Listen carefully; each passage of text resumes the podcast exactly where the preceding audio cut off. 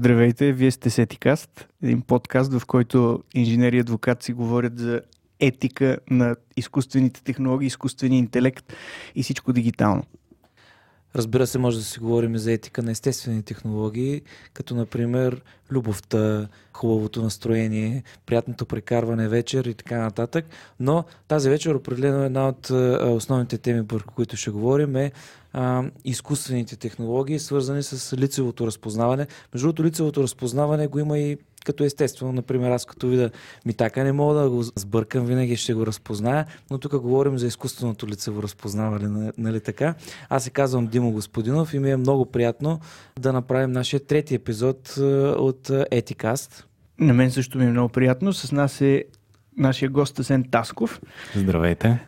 Който в момента се занимава с благодаря, занимавам се с информационна сигурност. Реално се занимавам с информационна сигурност от повече от 10 години.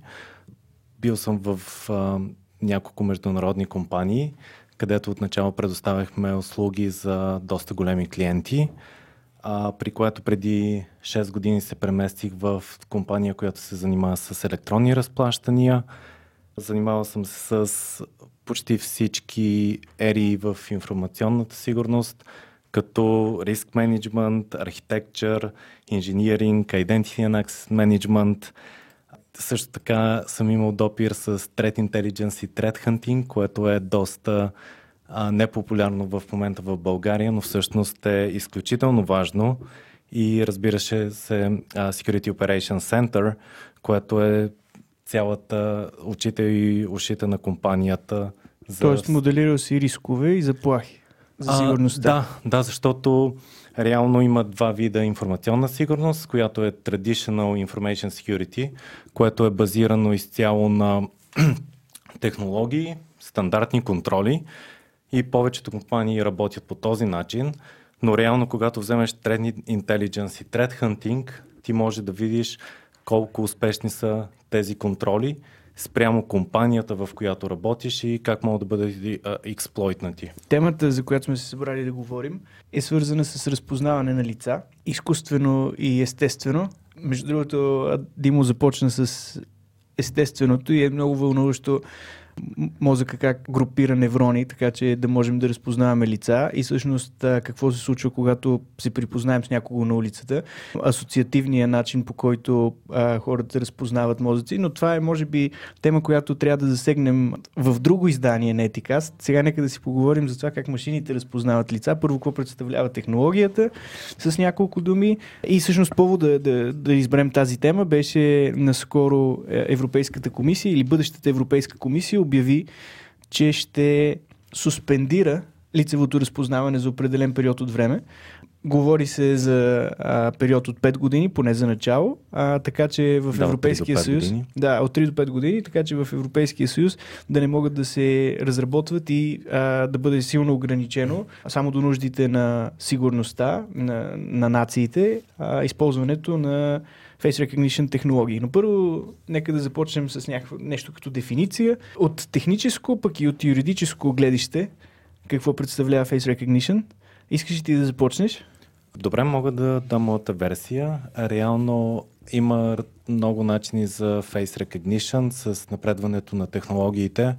Artificial Intelligence и Machine Learning а, реално се използват различни видове алгоритми, а, които позволяват да се направят достатъчно маркери на даденото лице и на дадения човек, за да може да бъде разпознато като дадения индивид, като това не би трябвало да се влияе от малки промени, като примерно брада, смяна на прическа, а, тъй като това са неща, които се взимат предвид, но като цяло а, с определено ниво на точност може да разпознае един индивид. Да, до голяма степен това, което сме виждали в а, филмите с а, разни полигончета, които да. а, играят по лицето на човек, разстоянията между върха на носа и основата на носа. Да, разстоянието между очите. Точно така, взимат се няколко такива разстояния, които се параметризират, а, подреждат се в определен ред, след това това нещо за защита на данните неприкосновеността на личните данни, се... това число се променя по такъв начин, че да не може да бъде ролбекнато, т.е. не може да... От... Да, хешира се, да, напълно си прав, хешира се, което означава, че а, се извършва някаква математическа операция, която е невъзстановима, т.е. не може от крайния резултат да върнеш Да, числото, с, с което си започнал и по този начин, общо взето, може да провериш дали а, две лица са еднакви или много близки едно до друго, но не може да, но не може да кажеш разстоянието на този човек между очите е хикс милиметра. да. Това е един вид по-скоро технология за псевдонимизиране или по-скоро анонимизиране на данните, които, а, които се събират. А, но аз имам един въпрос към Асен. А, повечето хора си представят, като чуят биометрично, нали, биометрично снимане или биометрично разпознание, биометрични данни, да. си представя, че тези данни всъщност стоят върху самото изображение, т.е. имаме примерно биометрично изображение и небиометрично изображение. А, има ли действително такава разлика или всичко е въпрос на обработка на това изображение? Тоест, можем ли от едно абсолютно нормално видео, което примерно сме заснели тук на къщата си, домашното CCTV, да извършим биометрично разпознаване? По принцип, идеята на като дефиниция биометрични данни е всичко, което може да свърже с нас. Това може да бъдат а, ретината, могат да бъдат пръстовите отпечатъци, може да бъде лицето, формата на лицето. А, биометрични данни по тази дефиниция ние може да вземем от всякакви записи. Въпросът е дали тези био- биометрични данни са достатъчни, за да правим някакъв вид Разпознаване. да, защото обикновено една снимка не е достатъчна и лицево разпознаване по една снимка би била изключително неточна. А когато говорим за лицево разпознаване и може би от технологична гледна точка има различни видове алгоритми а, и различни видове защити. А, примерно в по-старите алгоритми можеше да се заблуди лесно от телефон, компютър, просто с снимка. И това беше доста бързо разпознато от повечето вендори. И под стари технологии имаш предвид Може технологиите, които бяха години. интегрирани преди 2-3 години Да, в... да, да. да. Абсолютно. А, като това нещо вече се счита за остаряло, счита се за технология, която, на която не може да се вярва. В днешните технологии вече се използва различни видове светлина а, и допълнителни, всяка допълнителна информация, която може да покаже, че това не е снимка, а е истинския човек. Тоест, а, от това, което аз наблюдавам, се събира все повече информация, за да може технологията реално тя еволюира и за да може да става по-точна, тя има нужда от повече и повече и повече информация. Добре, тъй като зачекна няколко теми, към които ще се върнем малко по-късно, точността е една от тях. А, Етиката базирана на тая точност, защото ам, в при лицевото разпознаване има много силна расова и полова предпоставеност. Точността варира а, при различни раси и полове, което е свързано с светлината, така че това със сигурност ще бъдат теми, които ще засегнем. Да, и А, също Аз така искам да се възрастта. върна на това, което, а, а, това, което ми така спомена, да изчепваме темата с Европейската комисия, да, това, нека да започнем точно така, документ. точно така. Ако искаш, може да обобщиш темите, Да. за които ще си говорим, структурата, която горе-долу ще се опитаме да следваме. А, въпреки, че ще се впускаме, разбира се, както обичайно за нашия подкаст и в а, някои тангенциални разговори, които биха били от интерес. Да, ами е, нека да видим наистина на първо време за това, което се случва в е, Европа, това, което се случва по света и различни проблеми, свързани с начина по който се обработват данни, с тяхната точност, с е, това, което дават като евентуално възможност за злоупотреби а, и съответно ходом, обсъждайки тези въпроси, да поговорим и за етичните аспекти, не само технологичните и правните на, на, на тази а, технология. Та, всъщност това, което се случи с а, Европейската комисия, е, че в един доклад, който е свързан всъщност с Artificial Intelligence, се спомена, че трябва да се предложи такова законодателство, в което да се наложи забрана за използване на технологията за лицево разпознаване на публични места. Като нали, е, това, което се засегна в доклада, беше, че опасностите, които се крият е, за ам, правата на субектите, съответно това, което може да се случи като злоупотреби или като а, грешно интерпретиране на, на тези данни, а, са огромни.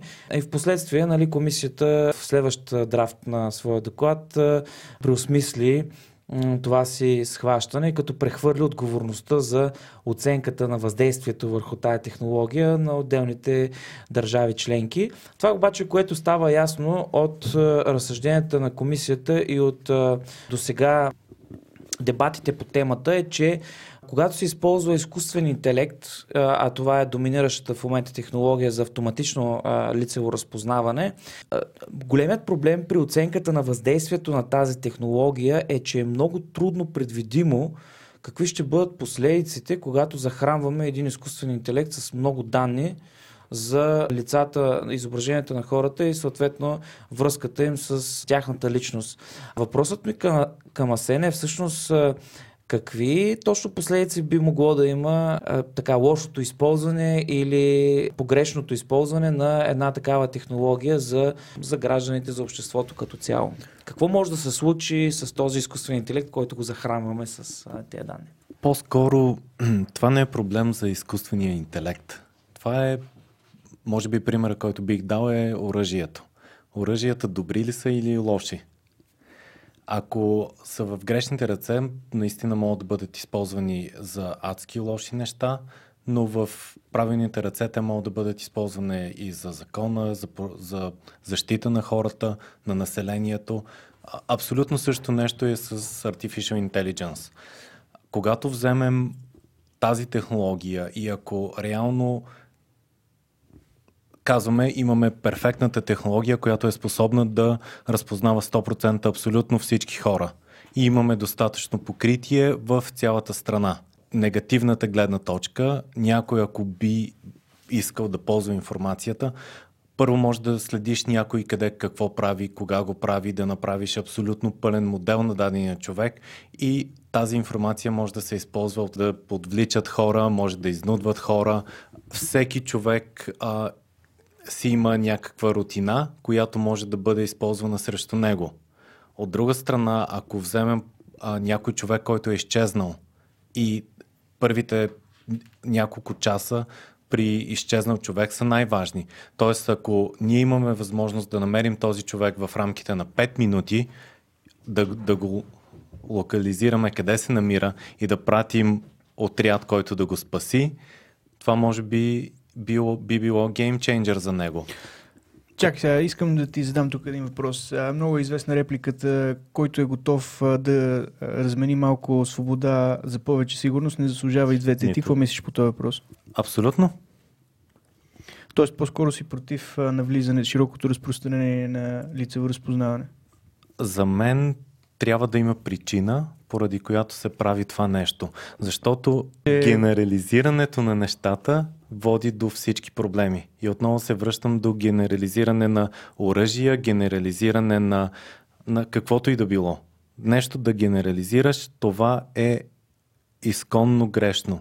Тоест, ако искаме да водим дискусия, която е смислена, трябва да кажем какво имаме предвид, дали съм да. против или не.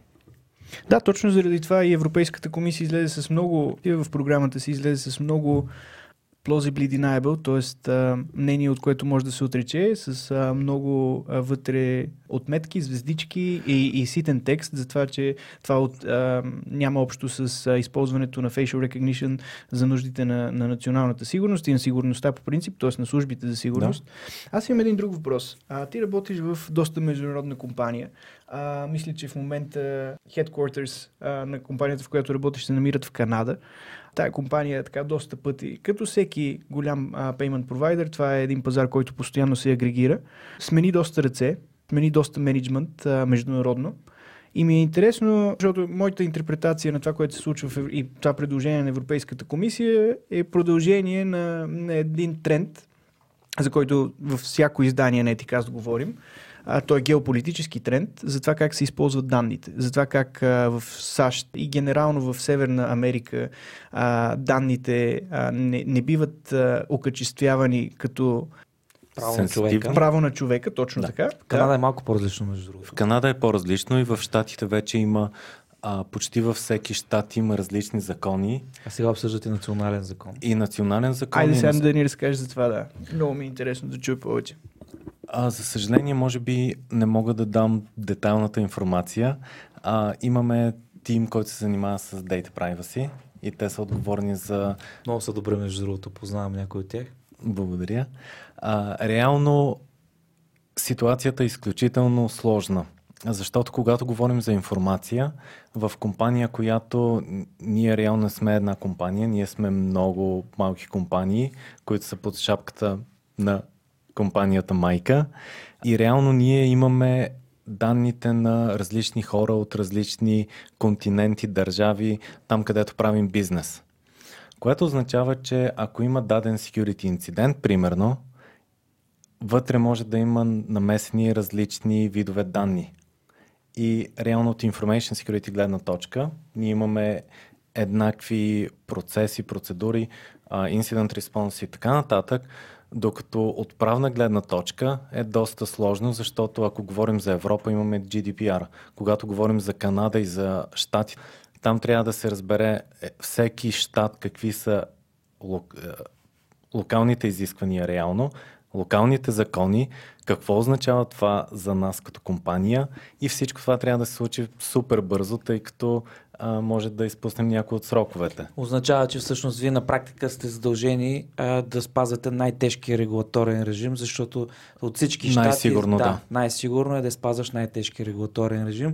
Всъщност, като стана дума за щатите, наскоро имаше а, дискусия в а, Конгреса на САЩ, а, в което се повдигна един много интересен въпрос, свързан с а, също от, един от рисковете или по-скоро едно от неудобствата на, на facial recognition технологията, а тя е, че понеже а, тя обработва нали, биометричните данни, с които може да разпознаваме някои са а, чувствителни данни а, и а, ако а, тяхното обработване не е оправдано от а, някакъв а, обществен интерес и във връзка с обществената сигурност а, или при изпълнение на закон и така нататък, е необходимо съгласие и това нещо го поставят как не само в Америка, но и в Европа с много голяма сила. Да. Се казва, че всъщност facial recognition е а, а, самата технология е приложима в крайна сметка само а, в случаите, в които е свързано с а, национална сигурност или защита на някакъв такъв интерес. Какво мислиш за това? По принцип звучи правилно. Проблема с Face Recognition е, че няма как да се даде консент или съгласие mm-hmm. за ползването на тази, този вид биометрични данни.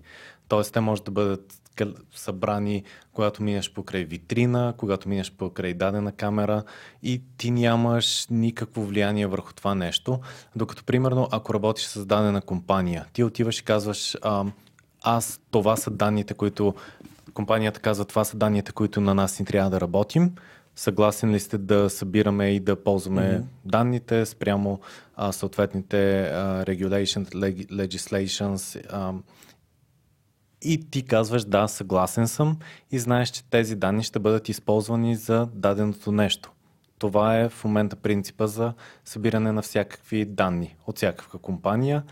Затова минахме през кукитата, голямата тема на GDPR, какво се събира, как се тракват, как се траква информацията, което е свързано примерно и с таргетирани реклами и така нататък. Също нещо се случва и с Face Recognition на сега. Въпросът е, че тук вече нямаме този вид контрол, в който ти можеш да кажеш не, аз не искам моите данни да бъдат процесвани. Тоест ти няма, може, няма как да кажеш аз няма да вляза на сайта защото ти си минал покрай камера и вече данните ти са били обработени и ако дадената компания или страна реши да, го, да, да ползва тази информация, ти нямаш контрол. Но отново е свързано с това как това нещо се менажира и как, как точно държавата и като, като цяло как това нещо се контролира. Защото реално същия казус е когато се ходят по вебсайтове а, и се гледат дадени реклами или се гледа даден контент, а, отново персонализирането на тази информация на базата на определен вид behavior, който отново не се контролира, но в момента се контролира от държавите и да кажем има някакво ниво на а, увереност, че се събира само тази информация, която е обявена. Тоест, ако може да се постигне подобно нещо и с Face Recognition, да се каже това са нещата, за, за които ние сме окей okay да се ползва информацията и да дадем нашето съгласие, оттам нататък всички технологии ще последват. Защото ти би ли се отказал, примерно, от Face Recognition на телефон?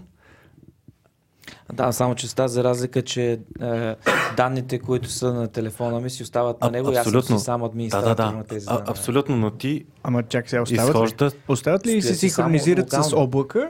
И след това, като си купиш нов телефон на същия бранд... Не. А... А, остават в TPM модула, така че теоретично, теоретично. не би трябвало да излизат Точно от така, телефона. Да. Но виж, а това, което току-що каза е адски важно, защото ти си окей okay с ползването на технологията, защото имаш увереност, че информацията не може и няма да бъде, ползвана за нищо друго, освен за use case, който е отварянето на телефона и удобни плащания, удобно, като цяло абсолютно всичко, което, е, което правиш на телефона да е frictionless, което е това, което искаме като а, да, хора. И... И, и също, аз защо имам това доверие? Защото данните стоят а, при мен, съхраняват се при мен. Ако случайно излизат от а, моя телефон, ще има следи за това нещо. То ще може да бъде установено от всеки, който пожелая да го установи. И затова имам доверие, но примерно мога да нямам доверие, ако се обработват на облак.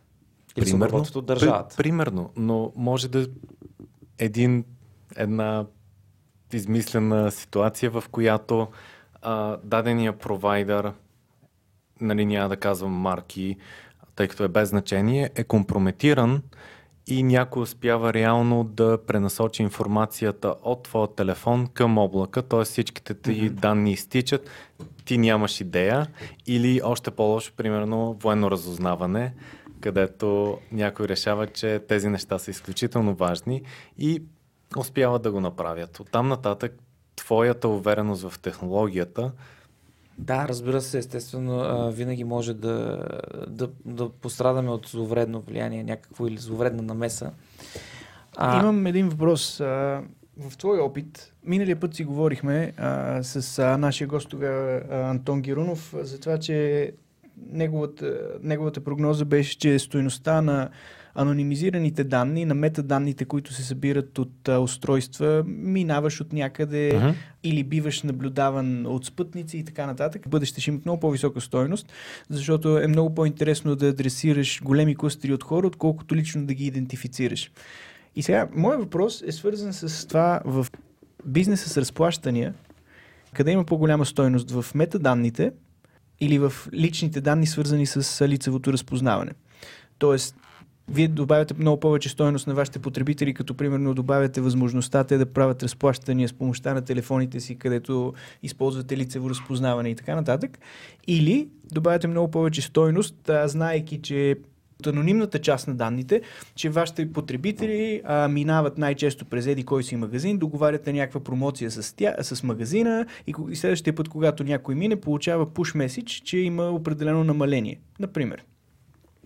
Ама това са лични данни във всеки един случай. Дали говорим това за метаданни са... или за... Да, лични данни, които първо не мисля, че... Не, не, не са лични данни, защото това, което имам предвид е, че няма значение кой минава, Важното е, че минава потребител, който има а, съответното приложение и на него му бива пушнато. И информацията, която е събрана е, че много от потребителите на финансовите услуги минават примерно през а, покрай определен магазин.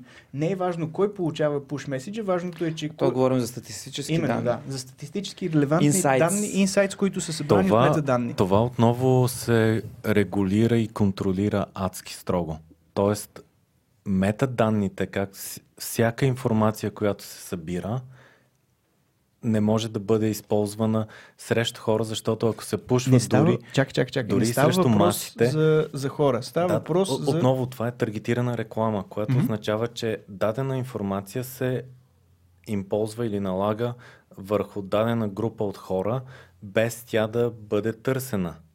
Така че за нас като компания по принцип за компанията би било много ценно и както знаем имаше а, десетки нарушения свързани с продажбата на подобни неща от преди всъщност GDPR и всичките наредби около него са един вид предисесър на, на нарушаването на, тази, на тези Факта, данни. че един човек знаеш, че е част от тази група, също е, е лични данни. Ако ти знаеш, че конкретният човек е част от групата, дори като статистическо множество, а, ти Не, не, не, не съм сигурен, че разбираме, че, че, че говорим за едно и също нещо. Говорим Мисля, за... че говорим за едно и също нещо.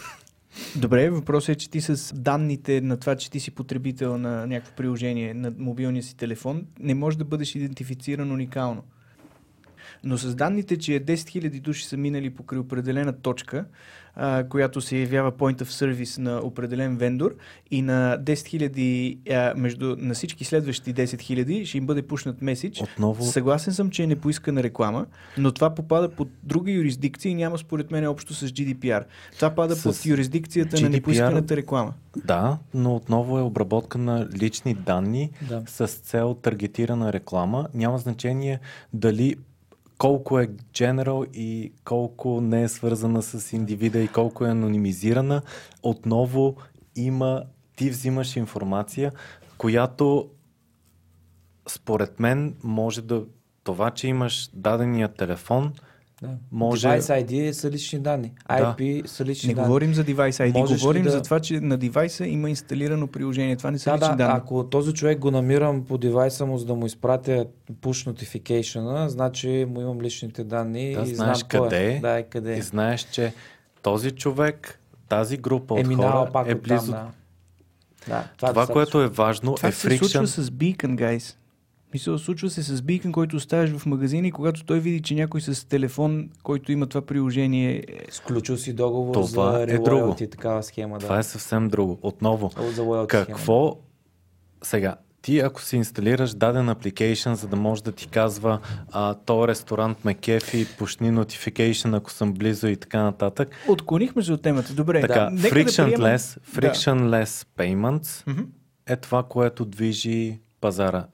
А, това, което ние като, като общество се стремим да направим, е да си направим живота по-лесен. И ако може да, както никой не иска да се занимава 10 минути да прави плащане, всеки иска да има one-tap payment, а, да докоснеш телефона си до другия телефон и да, да мине, да погледнеш телефона и вече да си платил сметката за телефона Добре. и така нататък. Това е нещо, което се цели и това, кое, това е нещо, което дава competitive, competitive advantage спрямо другите компетитори. А, като става въпрос за идентифициране на някой в гората, така от интернет, въобще потребители, въобще идентифициране на някой в интернет, нека се върнем на един от от началните въпроси, а именно какви могат да бъдат последиците от така масовото използване на facial recognition. Аз съм си задавал този въпрос и между другото гледах по Vox, имаше а, много готин репортаж по темата. А, какви алгоритми всъщност в момента и какви бази данни в момента се развиват и съхраняват от а, гиганти търсачки тип Google, Facebook, Amazon. ВКонтакте, Amazon и така нататък, Да. които в момента позволяват, а, със сигурност позволяват, като напишеш името на, на т.е. не като сложиш, на някой, е, сложиш някоя снимка и да разпознаят и да ти кажат това кой човек е, стига той да бъде в тяхната мрежа. Тоест аз, а, да, страхотен пример дадоха, а, гледам с а, някакво момиче си харесвам, примерно в парка, Да. правя една снимка, качваме в този алгоритъм и алгоритъмът разпознава и казва, ето това е тази, се казва примерно Иванка Петрова и ето къде е профила в Фейсбук. В момента социалната, руската социална мрежа ВКонтакте има такава функция, действително, което е брутално. Да, действително има такава функция. Та въпросът е, храняйки тези алгоритми, давайки им възможност да се учат на facial recognition, дали няма един ден да създадем чудовището, при което пише примерно Димитър Шалварджиев, който няма Фейсбук, но пише Димитър Шалварджиев в Google и ми излизат всички снимки на Димитър Шалварджиев, които ги има в интернет пространството. Чакай сега, той, той, Той в вече момента чудовище. Е така. Не, не. Въпросът не без е беше за тагнат. мене. Без да е Без тагнат. да е тагнат, да. Без да е Без да е тагнат. да, да. Просто Това машината. Ами, а, хубаво, ако се случва това нещо, това е чудовищно. Ако някакви частни корпорации или държавата притежават такава технология, това е чудовищно. Ако не се е случило, дали не създаваме това чудовище с, с захранвайки с данни тези алгоритми за facial recognition? Ми, Димо, гледай сега. Вероятно, да. Колите, които обикалят а, на Google уж да правят Street View, правят още много други неща. И начинът по който го правят е, например, събират всички SSID-та на всички Wi-Fi мрежи а, на съответните улици и те си правят собствено собствена триангулация на това къде се намираш, тъй наречения Assisted GPS, който е в много случаи много по-точен от а, триангулацията, която се случва с клетките на мобилните Тоест оператори. следят на коя, към кой рутер си хванат и съответно ти Кои казват са къде около си. теб, събират те SSID-тата, на, а, които виждаш през телефона си и могат, а, в зависимост от това колко са, разбира се, тия SSID-та, могат да кажат доста по-точно къде си, спрямо триангулацията, която се случва с мобилни клетки. Примерно.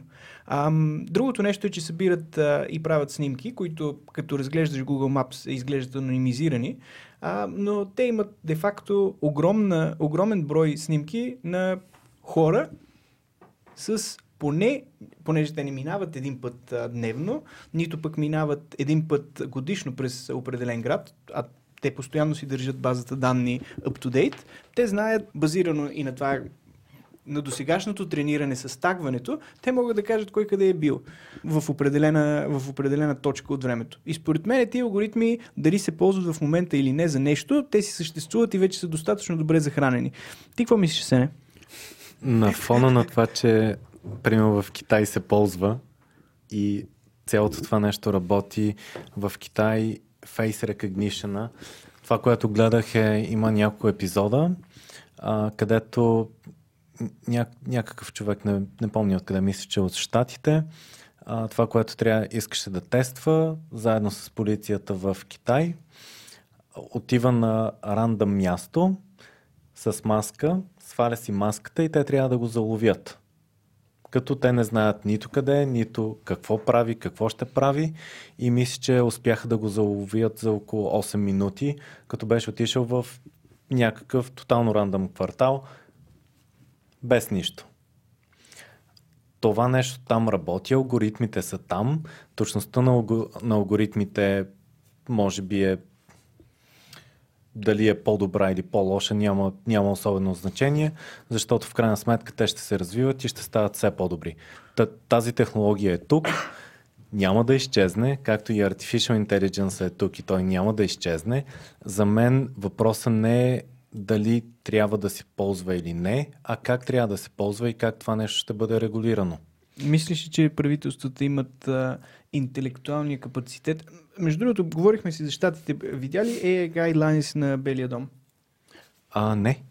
Добре. Следващ въпрос. Следващ въпрос, да. А, Exactly според, мен е са, много. според мен са доста Може разводнени.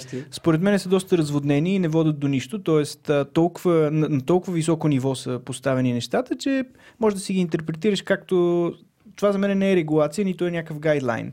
А, и според мен правителствата имат много да наваксват преди, преди да могат да регулират адекватно. А, това сме си го говорили много пъти, преди да То могат да е регулират било адекватно така. Да. а, Да. това нещо. Добре, а, според тебе причината Китай да има толкова, добра, толкова добро лицево разпознаване до известна степен не се ли дължи на факта, че те до голяма степен липфрогнаха .com ерата и директно скочиха в Web 2.0 с а, всичките допълнителни, с цялата допълнителна метаинформация, с това, че техните социални мрежи са много-много по-интегрирани с всичко, че се ползват за пеймент от много-много време. А не само Alibaba, но и Градския транспорт, абсолютно всичко, да. Мгм, мгм, да. Да. А, Това ли е причината? Не и, мисля. И причината е, че тук данните са по-контейнеризирани. Според мен това идва от държавата, не идва от хората. А, реално там, от това, което знам, за да могат те да менажират хората и да предпазят хората в света, в който живеят, който е много по-различен от нашия, те не са имали друга възможност. И това за тях е било най-лесният начин да управляват масите, което не означава, че е етично или морално, според, тъй като има различни дефиниции за етично и морално, но за тях е било the way forward, реално, и те са го имбрейснали и са имали достатъчно време да го интегрират и имплементират. Добре, знаеш, че а, се говореше преди около 6 месеца за това как има нещо като кредитни досиета в Китай, в зависимост от това какво говориш в а, социалните мрежи за партията, ще имаш възможност да пътуваш или не. Тоест, ще бъдеш Вълнуващо. географски ограничен или не. Това не е напреднало твърде много. Тая инициатива и причината за това нещо, която общо официално и неофициално се тиражира от западни медии, може би. Така е, че информацията все пак е доста контейнеризирана дори в Китай и все още не може да се направи с достатъчно висока точност а, това цялото нещо, така че да няма false positives. И плавно преминаваме към темата с а, колко точна е технологията, но ми кажи, а, смяташ ли, че е така и, и, и може ли да се автоматизира изцяло този процес а, според тебе в момента, дори в а, авторитарен режим като Китай? По-скоро въпросът е какво довежда до това нещо. Дали, дали това е проблем, който е свързан с технологията или е проблем, който е свързан с държавата? За мен това е доста по-етичния проблем. А какво мислиш за Ивал Харари? Чел ли си нещо на Ивал Харари? Не. А, прочети, но все пак а, ще така запиши си точно така. Homo sapiens, Homo sapiens. подозирам, че си е чел все пак. Вероятно, да. Да, Сега, той казва, това е един, uh, нали, за който не го знае, един uh, доста uh, популярен в момента uh, философ, мислител, гуру на Силициевата долина и така нататък. Uh, наистина много, много интересен автор. Uh, и той много предупреждава за опасностите на съвремието, едно от които е technological disruption или така, промените, които се случват следствие от технологиите. Да. И един от любимите му примери, който той дава е, е във връзка с твърдението, че а, технологиите могат да позволят създаването на такива брутални, тоталитарни киберрежими, които а, човечеството сега никога не е познавало, дори и в мечтите си не е познавало такива тоталитарни режими, а, так, които а, те знаят какво си мислиш, не само какво правиш. И а, дава за пример една технология, която вече знаем, че вече съществува, при която а, на база на а, микроизраженията ти, лицевото ти изражение, да. може а, да се а, установи какви сте емоциите. Да. И могат, например, в Северна Корея, докато снимат на площада как са събрали множеството и слушат реч на Ким, да. а, Ким Ченун, да. и а, да разберат кой от множеството всъщност не е съгласен с а, а, великият лидер. А, това е само един от примерите а, такъв тип технология до какво а, може да доведе. Ти лично страхуваш ли се от, от такива а, сценарии, които могат да се случат? И какво мислиш за тези сценарии? Абсолютно да. А, реално това, което имаше реклами, където си спомням, това беше може би преди няколко години. В мола, в един от моловете бях сложили системи, които гледат а, какъв е бил customer journey customer experience в дадения мол на базата на face recognition? И какво е било, какво не е окей okay и какво е окей, okay, за да може те да променят цялата, целият дизайн на мола, какво се случва, какви са рекламите, а, как да сменят бързо реклами, които не се харесват на човека? И, и всичко това съществуваше преди години. В момента... Преди, преди 10 години, между другото, а, в един от проектите, който правихме, има едно нещо, което се нарича валидация на рекламите. Тоест, всяка реклама, която излиза а, принт или дигитална, бива валидирана с контролни групи. Има примерно 15 варианта.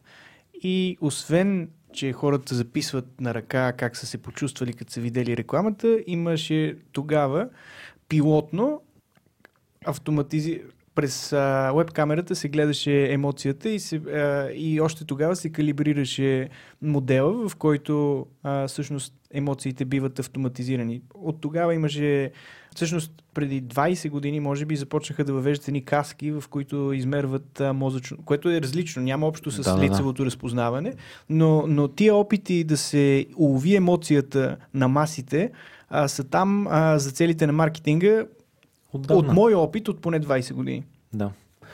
Реално това, което също така бях гледал е, че в някои от държавите, които са тоталитарни, реално идеята е да се използва срещу дадени части на обществото, за да може по-лесно да се а, намерят и да има определени последствия за тях. Ние го виждаме Ко... с уйгурите в Китай, да. Което означава, че, но, но отново, това какво се случва в тази държава, тази държава вече има проблем, който ще бъде засилен от Face Recognition технологиите и просто ще го влуши. Тоест... Ще доведе ли това до революция? Нямам представа.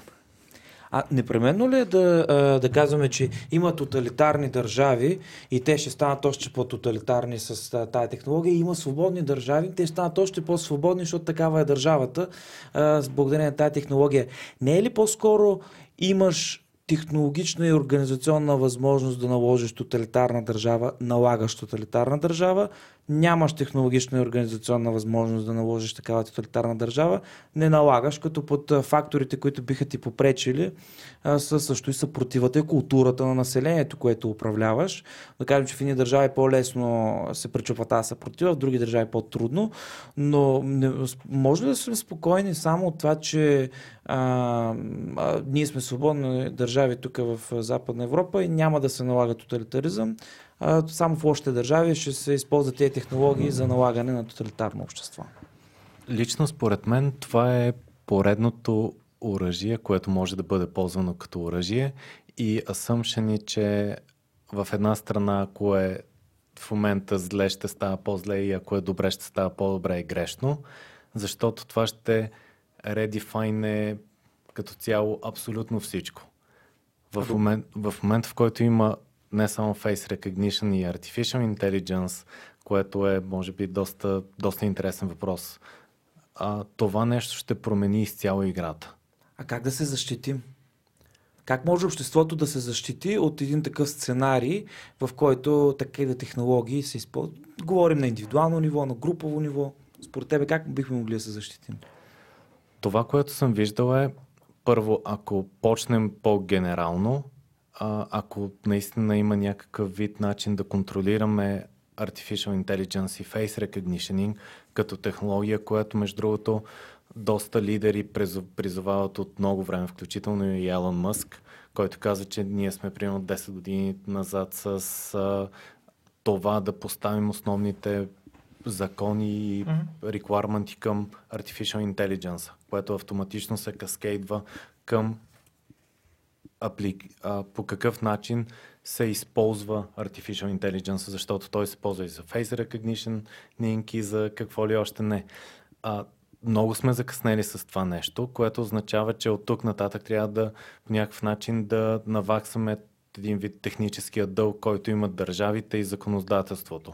От там нататък вече това, което съм виждал е всеки човек може да се опита да се бори спрямо дадените алгоритми, защото те не са безпогрешни. Тоест, когато знаем как работи една технология, може да се борим срещу нея. Тоест, може да използваме различни видове интересни прически. Може... Ще говорим за това, но първо трябва да минем през точността. Това, което исках да кажа за Елон Мъск и за неговата хипотеза за това, че, сме, че изоставаме, е базирано в много голяма степен на книгата на Ник Бостром Super Intelligence, в която той казва, че общо взето е много хубаво утро, ще се събудим и вече ще бъде твърде късно, т.е. докато сме спали. А, и преносно и буквално а, група хора ще бъде създава вече Super Intelligence, който да. ще бъде по-добър от хората. В а, дефиницията на Artificial Intelligence или на Super Intelligence е а, машина, която доминира човека в да. а, всяка възможна област. А, за сега, слава богу, всички са единодушни, че не сме близо, но колко бързо мислиш, че се приближаваме? Тоест, колко бързо смяташ, че базирано на Face Recognition конкретно, защото Artificial Vision е един от най-класическите проблеми на информатиката и точността на Artificial Vision. Колко близо мислиш, че сме? Според мен, от всички неща, които съм виждал, сме поне 50 години по-напред от това, което беше изчислено преди около 10 години.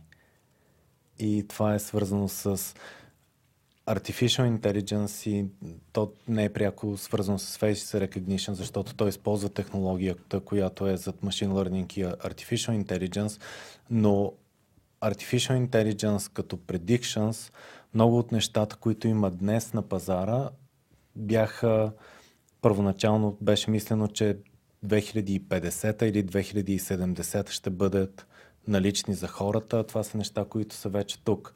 И пример, а, един от примерите е, има една игра League of Legends, която се управлява изключително играят най-добрите отбори срещу Artificial Intelligence и това е адски комплексна игра, която на теория не би трябвало да може машина да бие хората, а реално това, което виждаме е, че тя бие консистентно 90 и няколко процента от Да, случаите. това се случи с Go. Също и, а, да, М, абсолютно същ, същия пример.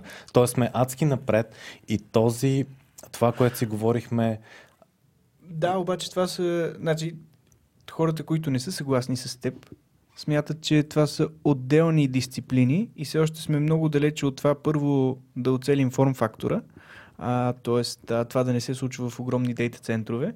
А, но хайде да кажем, че там невронните мрежи стават все по-добри Мгм. и, и, и може да една тренирана невронна мрежа вече може да се събира в килобайти. Мгм. Ам, но но а, за, да, за да обобща просто някои задачи машините могат да правят добре, ако Абсолютно. са специфично тренирани, но Generic Artificial Intelligence означава да може да прави всичко по-добре. абсолютно, Колко но бързо мислиш, че е, може да се комбинират отделните задачи, в които машините ни превъзхождат и по-конкретно Vision, това е това, за което говорим. Труден въпрос. За мен е много, доста, доста скоро ще има достатъчно добри алгоритми, които да в, не само в тясна област, а по-скоро в широки области да надминават човешките способности. Което означава, че е, сме на една крачка някой да направи огромно а, breakthrough Мгм. тип AlphaGo, това, Мгм. което се случи, и да ги обедини зад един Artificial Intelligence, който отново нещата могат да тръгнат по адски много пътища. А, но основният assumption е, че ние като хора може примерно да се развиваме с даден рейд. А, и може би преди 5 или 10 години, когато четох една статия колко бързо се развиват хората и примерно как се, как се обогатява нашата информация като хора в генома, не съм сигурен дали се казва точно така, но реално всяко поколение натрупва информация от предишното. И примерно Епигенетика. и, и там бях казали колко е информацията. 40%. Добре, но колко, колко какъв процент в килобайти ние взимаме и предаваме на следна, следващото поколение.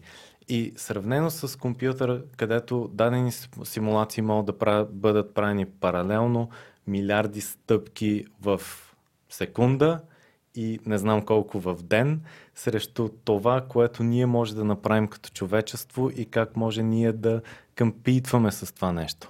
Между другото, тук да отворя една а, скоба, защото доста се така отплеснахме, но а, това е интересна тема. А, преди а, 7-8 години превеждах една статия, а, с, свързана с изкуствен интелект. Там имахме един блог. Дейвид, а, Дейвид Дойч. Дейвид Дойч. А, той беше писал за защо човечеството не може да открие изкуствен интелект. Това беше 2013 година. Основната причина, поради която човечеството ще среща за затруднения, за да открие а, генералния изкуствен интелект, нали говорим, а, са философски, не технологични. И най-вече за това, че не се разбира какво е интелекта, като генералния интелект. Функционалният интелект е ясно. Способност да се решават проблеми. И решаваме информационни проблеми. Генералният интелект, казва той, това е способността ни да се отклоняваме от правилата. И казва, ние ще, а, нали, това е неговото тълкуване, но той казва, когато ние разберем действително какво е интелекта, а според него това е да се отклоняваме от правилата, тогава ще може да се създаде такъв генерален изкуствен интелект. Тоест, а, той няма да се създаде, когато съберем всички функции на едно, съберем всички бази данни на едно, Да. а, и е, нали, визия и па, па, музика, па какво ли не, а той ще се създаде тогава, когато научим машината да менти, да, да не спазва правилата. И това казва той е в корена на креативността и оттам нали, идва въобще, а, въобще изкуствен интелект. Това е само една скоба, която отворих. Предлагам да се връщаме към Добре. темата, че напреднахме с времето. А какво мислите за това всъщност? Аз го изказах, ама Какво мислиш ти, Асен?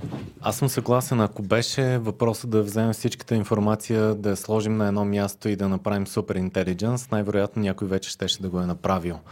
И наистина това как да накараш компютъра да мисли като човек, може би е, едно от нещата, върху което аз съм мислил е какво означава самия свят, който ние, защото ние живеем в физически свят, където има дадени закони, какво, какъв е импакта върху нас и как ни е развило това нещо.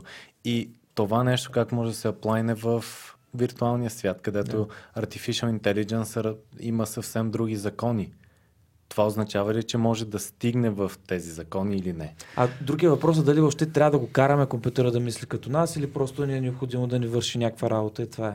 Или може да го направим част от нас, за да може да... Аз а, имам да два предизвикателни въпроса към вас.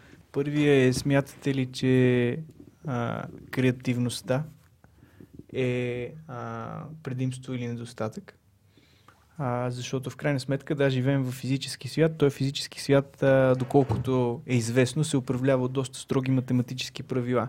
Компютрите са по-добри на математика, ерго а, логичното заключение е, че ако направим компютъра толкова добър като нас, това, че ние можем да читнем системата, не ни дава или можем да се опитаме, а, не ни дава предимство или... Да, аз лично, ако ме питаш, бих предпочел компютъра да не е много креативен, защото може да направи много големи порази. А, ако може да е един некреативен интелектуален роб, това за мен е най-доброто стечение на обстоятелствата с изкуствен интелект. Стискам палци, а, това да е сценария, който стои пред нас. Честно ви казвам. И втория ми въпрос. А, чакай се сега. Ти, не, не, не. Само Той ще отговори на втория въпрос. Да. Втория въпрос е говорихме си за скоростта на учене. Мислите ли, че с нашата скорост, включително на креативност, можем да излезем от капана на един Generic Artificial Intelligence, който, да, може би няма да се сети за някакъв подход, обаче веднага ще го научи и ще се адаптира. Скоростта на учене в момента е може би най-важното нещо в ерата, в която живеем, защото информацията е сила и на фона на това колко бързо се променят технологиите, повечето хора може да бъдат outdated за няколко месеца. Така че адски важна дали може с креативността да се борим с компютър за някои от простите задачи едва ли. Просто е физически невъзможно да се съревноваваме в положението, в което сме, спрямо компютър, който има неограничени ресурси реално ние имаме ограничени ресурси. И ре, това, което Елон Мъск има като идея за Neuralink, мисля, че беше uh-huh. неговата идея. Uh-huh. За мен това е най-добрия way forward, който е роба, който ти искаш да видиш, е по-скоро да бъде част от теб, който ти да можеш да ползваш когато искаш, по какъвто и да бил по какъвто начин искаш, което означава, че ти налагаш моралните норми от теб и вече ги подсилваш с знанията, уменията на супер интелигенс. Добре, така и така сме тръгнали по тая тема. А, нека да направим една интересна а, игра на ума. А, представяме си времето преди индустриалната революция, в което хората са били така физически доста добре подготвени да извършват най-различни видове физически труд, с които да произвеждат и да оцеляват. Голяма част от производствената дейност е била свързана с физически труд. Идва индустриалната революция, машините изведнъж а, отнемат физическия труд от човека и започваме да ги наричаме производствен капацитет, имайки предвид именно а, използване на парна, електрическа или друга енергия, с която и отнемаме от нас физическия труд и, и го даваме на някой друг, който да го прави вместо нас. Машината. И оттам нататък ние започваме да занимаваме с интелектуален труд, да отслабваме физически. Ако сега се случи същото, като революция информационна, в която ние изведем от човека интелектуалния труд и направим интелектуален капацитет по същия начин, ще заслабеем ли и умствено? И всъщност не е ли това пътя към нашето собствено самоунищожаване и превръщане в домашни животни на изкуствения интелект в бъдеще? Искам даже да развия малко този въпрос, а, да го направя малко по-малко абстрактен. Това, което, за което говори малко по-рано Сене, беше frictionless payments. Uh, frictionless payments съществуват за да може консюмеризъм да, а, да се развива колкото може повече и колкото може по-бързо и необмислено да купуваш неща. А, което между другото малко ми напомня на азарта. И тук отново се връщаме на бързото и бавното мислене. Защото ако ти си ограничен физически да си купиш нещо бавно, това води до това да си помислиш, наистина ли ти трябва, може би може да, се, може, може да има substitute product, може да го вземеш на заем от някого, това, което включително компанията, в която ти работиш, цели, е това да става frictionless, т.е. без никакво усилие и това да акселерира на бързото мислене и бързото действие. И когато това са може да си го представим като две камери на едно сърце. Това са двете камери на нашия мозък, начина по който работи. Колкото по-малко използваме едната камера, толкова повече тя закърнява. Така че начинът по който аз интерпретирам въпроса е, ако спрем да мислим задълбочено и започнем просто да изстрелваме някакви а, реакции и, и, и тия реакции да управляват нашето ежедневие и да прехвърлим всичко останало на някакъв artificial intelligence, който, а, да кажем, ползваме през Neuralink, а, това няма ли да убие хуманността ни? Не знам как успя да докараш от frictionless payments, убиване на ху- хуманността ни, но нека да почне едно по едно. Така, frictionless payments не се прави, защото някой няма да си купи, а по-скоро защото някой ще отиде при другия компетитор или в крайна сметка ще иде и ще си купи face-to-face. Frictionless payments, идеята не е това, което говориш е наивно и не смятам, че дори а, ти вярваш в него. Не, не, така е смисъл. Това нещо ще стане. Някой, ако иска да си купи нещо, ще го купи. По, по-интересният въпрос е, ако се върнем към а, физически капацитет към интелектуален, когато сме минали след а, индустриалната революция и как машините са взели нещата и как какво ще стане, ако ние дадем и мисленето и, и реално какво остава за нас. Това за мен е наистина много добър въпрос, защото ти слагаш един много конкретен use case. А, а, а как, въпросът е какво ще стане с нас, ако това нещо се случи, защото ние ще живеем в една нова ера, в която ти да мислиш, може би вече не е модерно, актуално, това няма да ти даде нищо като competitive advantage. И това са хората, това е което ние се развиваме. Тоест без competitive advantage ти вече не развиваш даденото нещо както не, не сме по-силни, защото вече няма нужда да правим неща, вече няма нужда да сме помни, защото компютрите ще го правят и може би всички ще станем художници. Това вече се случва, не е необходимо да помниш, защото имаш Google.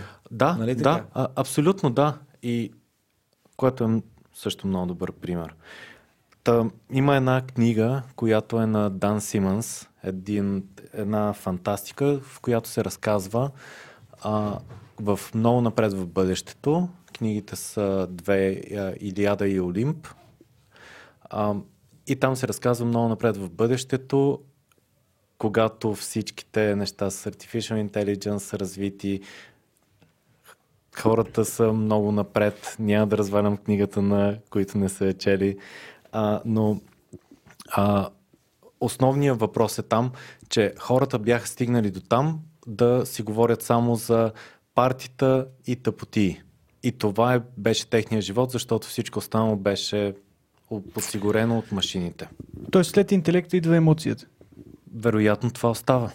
А, оста... за, за, според мен това, което а, е опитал да каже автора, нали, без съм чул тези книги, но така си го вече екстраполирах, а, е, че да, а, може би когато отнемат труда от нас, защото всъщност физически и интелектуален, това са двете форми на труд, които ние познаваме исторически, а, когато ни се отнемат тези форми на труд, ето тогава ще се дехуманизираме. Не с uh, frictionless payments, а когато нямаме труд, но това е вече друг въпрос, свързан с а, а, ролята на труда за човека. Нали, тук може да влезем и да се върнем отново при Маркс, както една от любимите ми теми, нали, всеки път зачерквам за него. Но така или иначе труда, то затова е основно човешко право, защото отнемайки си труда, ние се дехуманизираме но така отплеснахме се много стабилно. много това, сериозно, между другото, да. има и медицински аспект.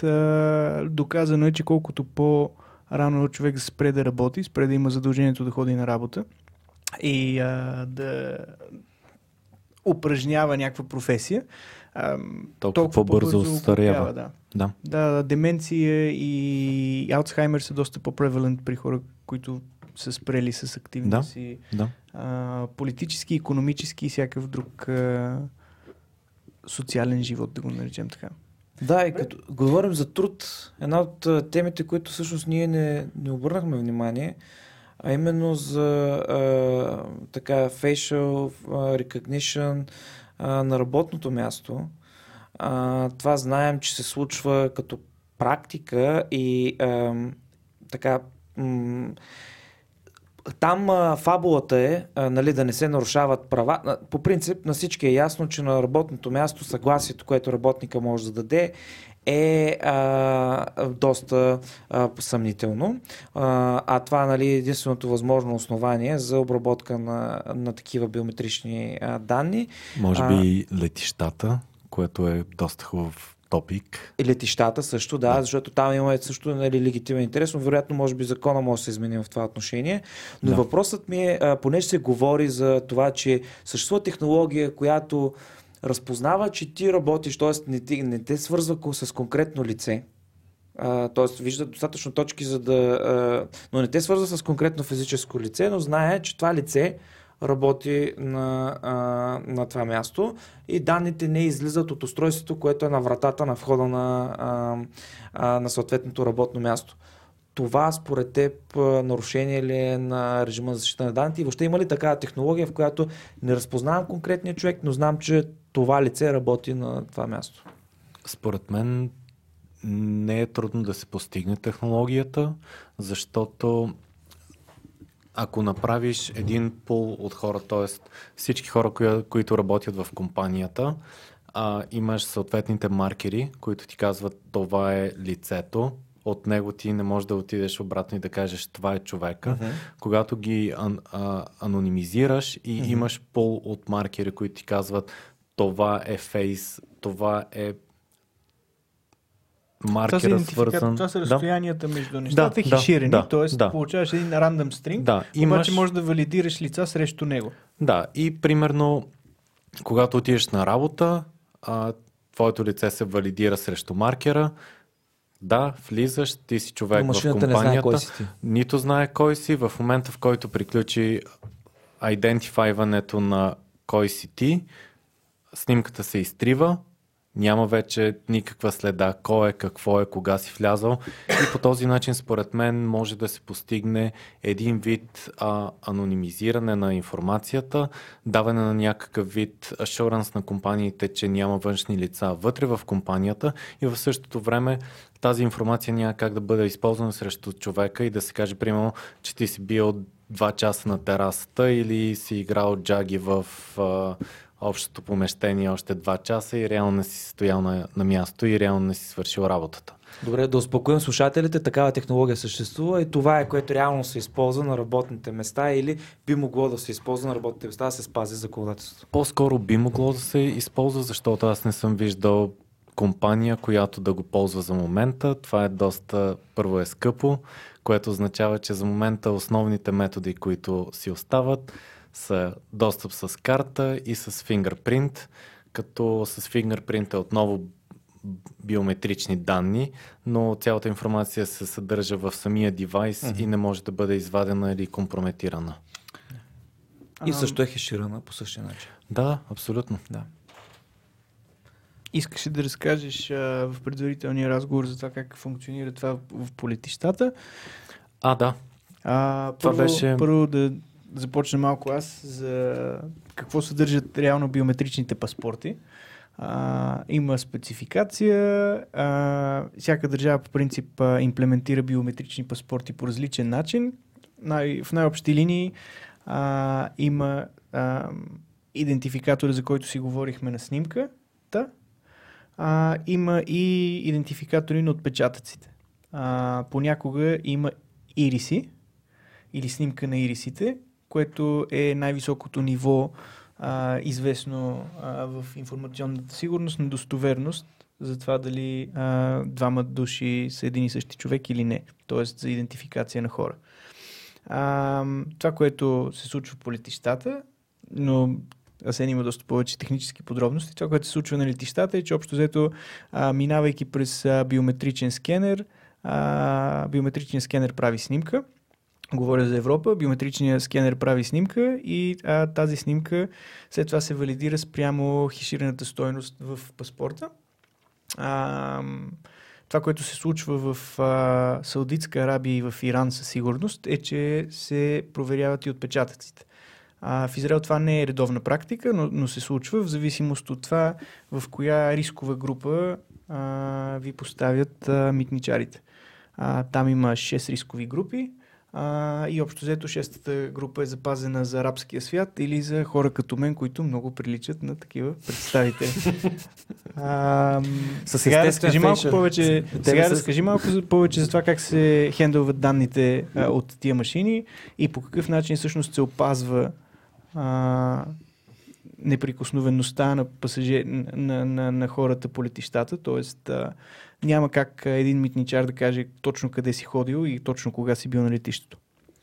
Да, реално до, до някъде се използва технологията, която описах. А, когато се отиде на летището, първо всеки един човек бива минава през задължителен face recognition.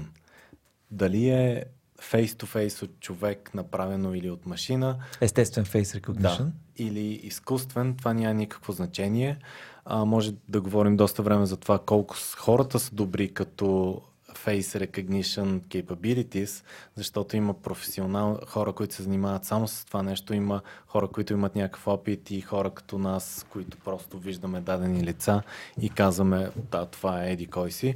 А, въпросът е, че първо ние като хора не сме перфектни, със сигурност, и реално хората се изморяват, хората правят грешки, хората имат лош ден. А, всичко може да се случи, което означава, че хората са изключително неконсистентни в тяхната оценка, в техния риск асесмент и като цяло асесмент на ситуацията.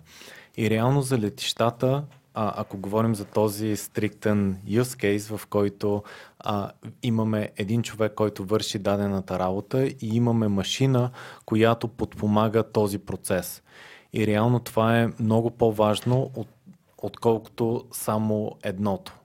И едно от ам, изследванията, които са правени до сега, е, че примерно 90% от хората или 95% от хората а, за тях и за тях няма значение дали ще минат през човек или през машина и, и по-скоро 95% от хората минават през машина. А, и това, което се случва в момента, имаме една машина, която е абс, абсолютно консистентна, тя няма да се умори, тя няма да направи грешка, защото е имал лош ден или защото нещо се е случило, или защото човека е минал през някакво ужасно нещо. И тя ще даде един консистентен резултат, който примерно казва а, 99% е това е човека, който си ти. А, дали Колко- няма... Извинявай, Дим, колко е този процент наистина? Знаеш ли? Не, не, не, Добре, не знам. защото Може това, което би- гледаме в разни consumer level продукти, а, е доста вариативен процент. В Consumer- Azure, ми, примерно това, което се предлага на широката общественост. А- Amazon, а, на Amazon, Amazon е легендарно зле в а, всякакъв Да, вид но recognition, но, Те но имат на различна Azure, технология, която се така. предоставя, така че да, по-скоро там технологията говорим от порядъка на 98-99% мгм. и реално всяко нещо, което не митне тези огромни стандарти, някакви отива при да, отива човек. при човек. А вярно Да. ли е това, че има разлика при успешността на алгоритмите в зависимост от а, а, расата и цвета на кожата на хората, от Да, пола и да, така нататък, като да. например хора с по-тъмен цвят на кожата а, Да. много по-трудно се разпознават. А, всичко това е вярно, включително и възрастта. Като възрастта, примерно, има огромно влияние, защото всичките бръчки а, правят face recognition много по-труден. А, цвета на кожата, това отново може би е най-вече свързано с осветеността и по какъв начин нашите моментни технологии могат да вземат достатъчно количество информация. А, също така при жените има доста по-нисък процент на а, сигурност, което не съм сигурен защо се получава, но най-вероятно е заради дълги, дългата коса и за, заради по а, за, заради самите черти.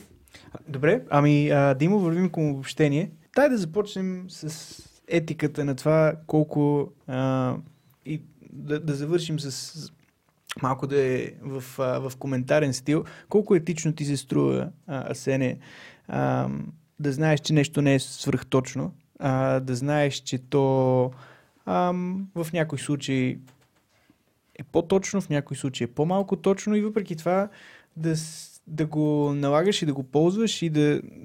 Разбира се, това е свързано и с развиването на този продукт и с неговото, с неговото бъдене точно, но колко етично ти се струва да бъде ползвано, докато не е точно още. Тоест, колко етично ти се струва, примерно, а, не бели хора, не бели мъже, да бъдат доста по-често спирани за random security checks по летищата.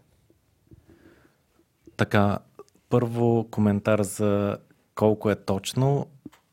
В самият ти стейтмент има твърдение, което означава, че хората имат абсолютно консистентен стейтмент, който е свързан а, с а, това, че ти получаваш еднакъв сервис от всички хора, което първо е изконно грешно, защото примерно а, аз имам две различни коли.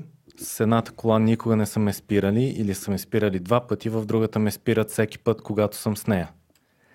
Другата е голф. А, Ауди е другата, а, А4, но, Е, да, но пак да, Е, пак е емблематично, да. Та, това струва ли ти се абсолютно консистентно и има ли някаква връзка с... Не, не, гледай сега. Аз тук не говоря за етиката на хората. Етиката на хората е, е ясна и ние аз поне Ти се чувствам огромна- недостатъчно добър а, а, авторитет да я коментирам. Аз те питам по-скоро за това колко етично е да поверяваме това нещо на машини, които очевидно а, бъркат също толкова, колкото и хората. А, за мен е правилното нещо да го направим, ако работят заедно с хората. Тоест, когато имаш оценка от машина и оценка от човек за дадено нещо, това ще бъде по-точно от оценката само на единия. Включително по расов и полов признак, където очевидно има разлики. В 99% от случаите а, машината и човек ще имат едно и също мнение.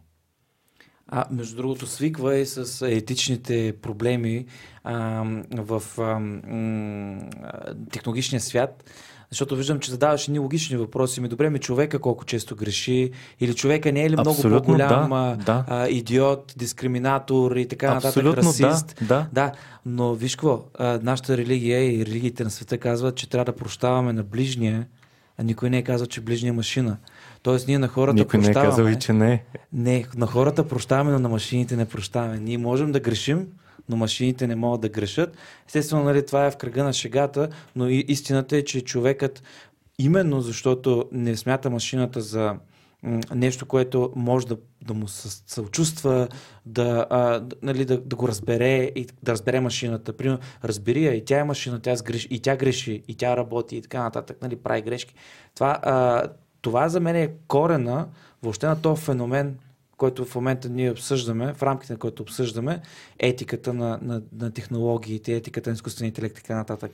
Тук не към машините ще сме безкомпромисни.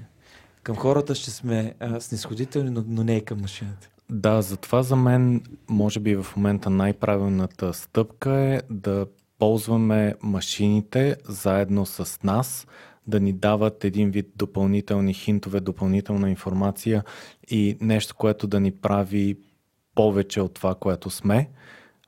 И в, по, по този начин няма да е само машината, ще има някой човек, който използва информацията и в крайна сметка ще бъде джъджмента на човек, а не джъджмента на машината. Чудесен оптимизъм а, за край от нашия гост Асен Тасков. Аз бях Димитър Шаваджиев, а с мене беше Димо Господинов, до следващия път, който се надявам да бъде скоро.